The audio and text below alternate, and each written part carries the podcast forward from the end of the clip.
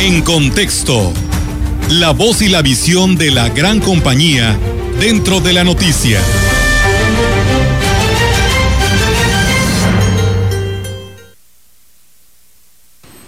Llegó el primero. Octavio Pedrosa Gaitán se ha convertido en el abanderado de Acción Nacional a la gubernatura del Estado dentro de un proceso interno. Falta aún determinar entre los partidos coaludidos, PAN, PRI, PRD, quién habrá de abanderarlos o abandonar el primer propósito que les llevó a la coalición, en búsqueda de un frente común contra lo que consideran un peligro para México. Lo que se viene habrá que escribirlo para los anales de la historia. Pero la política es tan solo un rubro que interesa a un segmento de la población. Juegan el juego, valga la redundancia, solo los abnegados políticos. El pueblo es quien lleva a quien le toca pagar las decisiones, o es quien la lleva. Y bajo ese tenor es que muchas veces, en aras de andar haciendo política, es que se olvidan de cumplir los mínimos lineamientos que hoy en día dicta la Organización Mundial de la Salud son lineamientos a nivel urbe, es decir, a todo el mundo.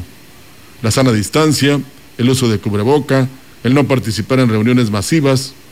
Y enlazamos estos dos puntos porque la información sobre el inminente desplome del sector salud ya no solo es de nuestro Estado. Todos los días escuchamos que un Estado está colapsado, que ante ello derivará a Estados vecinos a sus enfermos. Mientras no entendamos que antes que la política se debe salvaguardar la salud y el orden, estamos condenados al fracaso. San Potosí entra de lleno a la renovación de sus autoridades como ciudadanos comunes y corrientes. No dejaremos de insistir en lo que más nos interesa, el bien común. Tenemos interés e intención de seguir haciendo aquí lo que nos corresponde. Apelamos al sentido común de usted que nos escucha. Si nuestros políticos no atienden los llamados de los expertos, démosles nosotros la lección. Busquemos ante todo nuestro bienestar, nuestra salud.